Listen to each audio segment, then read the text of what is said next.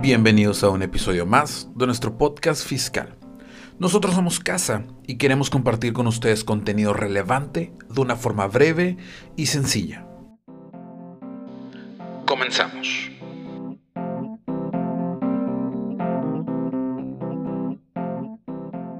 Yo soy Pablo Castañeda y hoy vamos a hablar de la migración a reciclo de personas físicas y, por qué no, de permanecer en RIF si es que así te conviene.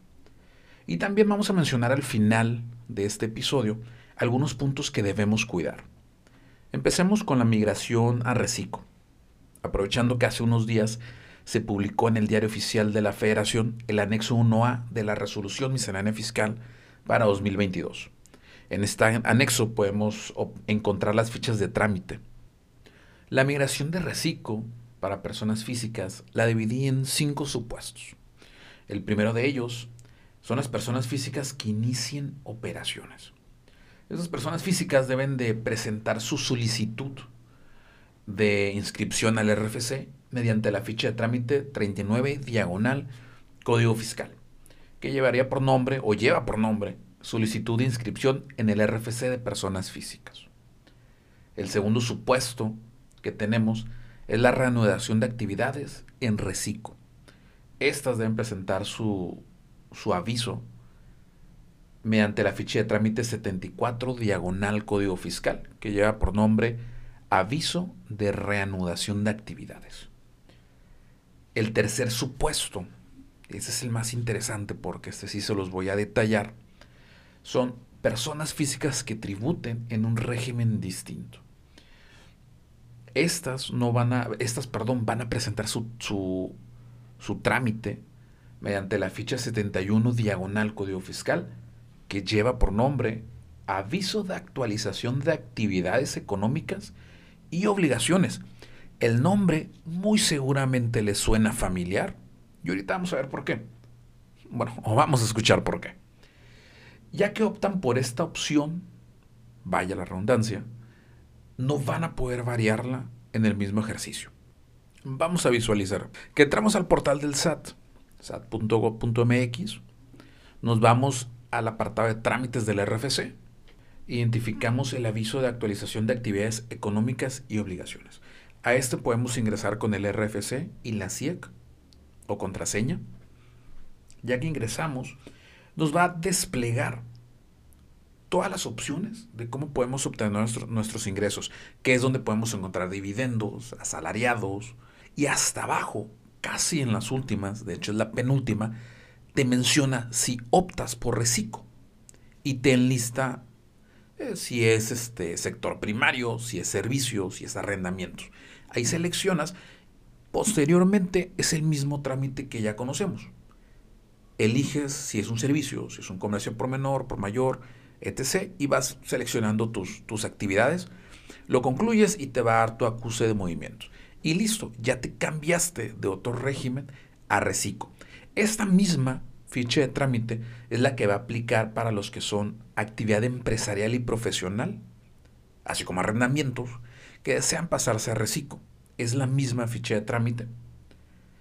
Y por último, de los supuestos que tenemos, son las personas físicas que pasan en automático a reciclo, sin necesidad de un aviso. ¿Cuáles son estas?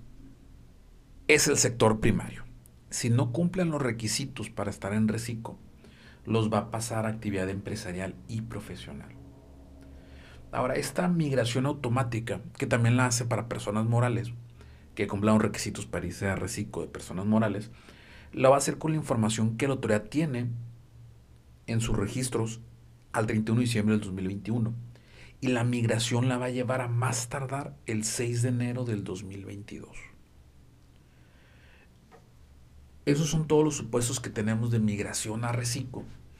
También, eh, lo mencioné al principio, podemos incluso permanecer en RIF, en régimen de incorporación fiscal, si es que así nos conviene.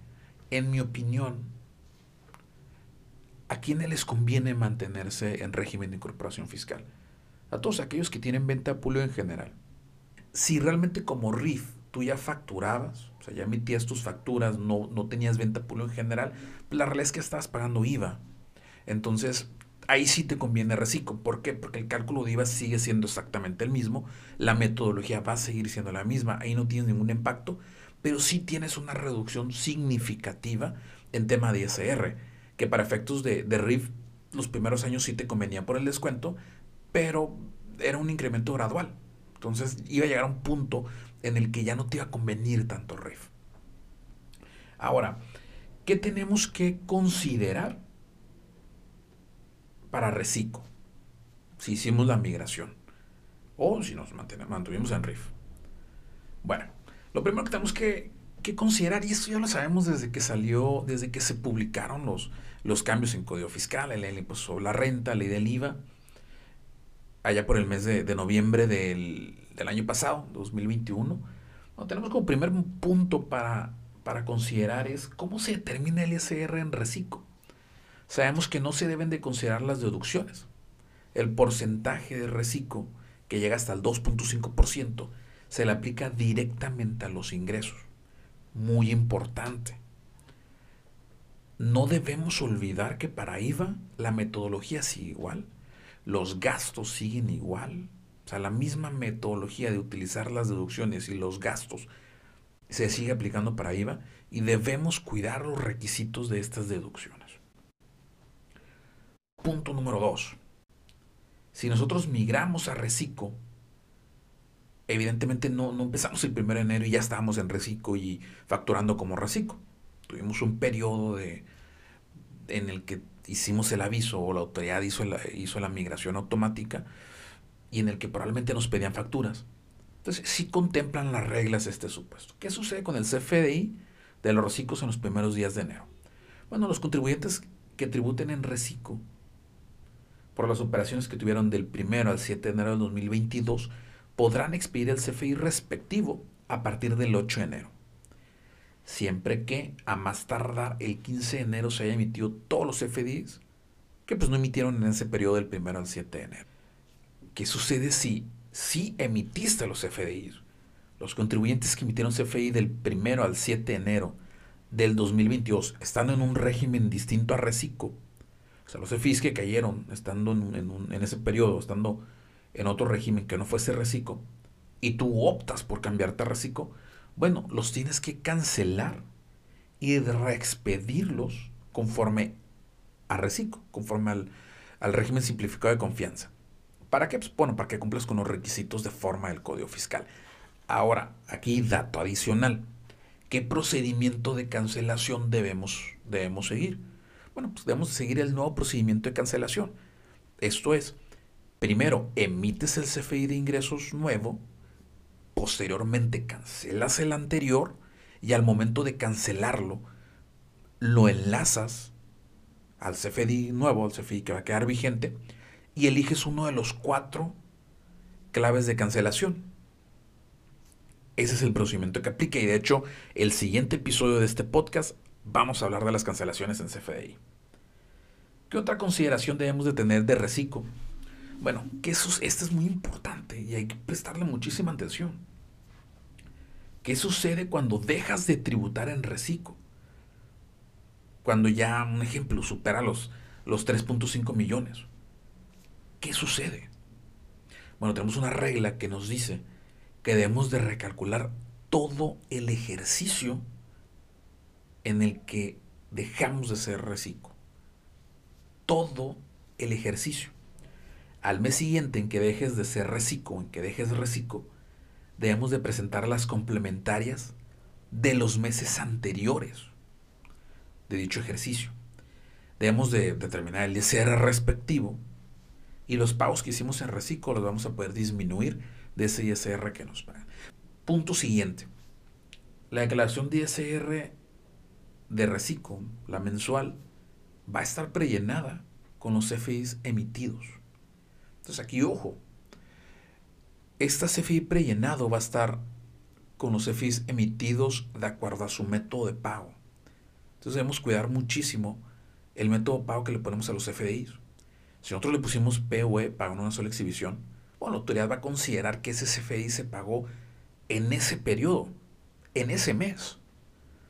Entonces es muy importante llevar ese control. También, Si nosotros expedimos un PPD, esto es un, este es un comentario adicional. Recordemos que los complementos de pago o el complemento por recepción de pago ya no se emite el día 10 del mes inmediato siguiente al que recibimos el pago. No, ahora tenemos hasta el día 5 para expedir esos complementos de pago. Siguiente punto. Los RIF que optaron por pasarse a Recico no van a poder regresar a RIF. Eres un RIF y te cambias a Recico, te quedas en Recico. No importa que tus 10 años no hayan terminado. Recordemos que el RIF es un, es un régimen, era un régimen de transición que duraba 10 años. No vas a poder regresar a RIF. Te quedas en reciclo. Esto es algo adicional que es, inclusive es una, va de la mano con una modificación en código fiscal. Las devoluciones, descuentos y bonificaciones sí se van a poder disminuir del ingreso. Yo mencioné, los gastos no los vamos a considerar en los ingresos del pago mensual. De hecho, los gastos ni siquiera los, los, utilizamos en la declaración anual. Pero, ¿sabes qué? Los descuentos, las devoluciones y las bonificaciones sí se pueden disminuir del ingreso, sin problema alguno, siempre y cuando emitas el CFDI respectivo. Y esto lo vemos en código fiscal. Nosotros vamos a poder hacer esta disminución en este supuesto de reciclo y en cualquier otro de los CFI de, de egresos siempre y cuando justifiquemos y soportemos documentalmente esa devolución, esa bonificación o ese descuento. Y aquí viene un punto importante. ¿En qué momento los vamos a poder disminuir? En la declaración anual. Ahí vas a poder disminuir estos CFI de egresos. Siguiente punto y último, y este es bueno. Esto aplica también para el reciclo de personas morales. Bueno, uno de los beneficios o una de las eh, o una carga, cargas administrativas que ya no van a tener va a ser el de no presentar la DIUT y el de no enviar contabilidad electrónica. Con esto hemos terminado los puntos a tratar del episodio del día de hoy. Como conclusión y para cerrar, si eres un RIF que emitía facturas y no era público en general, le conviene entrar a Reciclo. Si eres una actividad empresarial, sin duda alguna te conviene entrar a Reciclo. Es un régimen que sí viene a simplificar las operaciones, a, simplificar y, a disminuir las horas que le invertíamos para cumplir con nuestras obligaciones fiscales, sin duda alguna sí lo logra.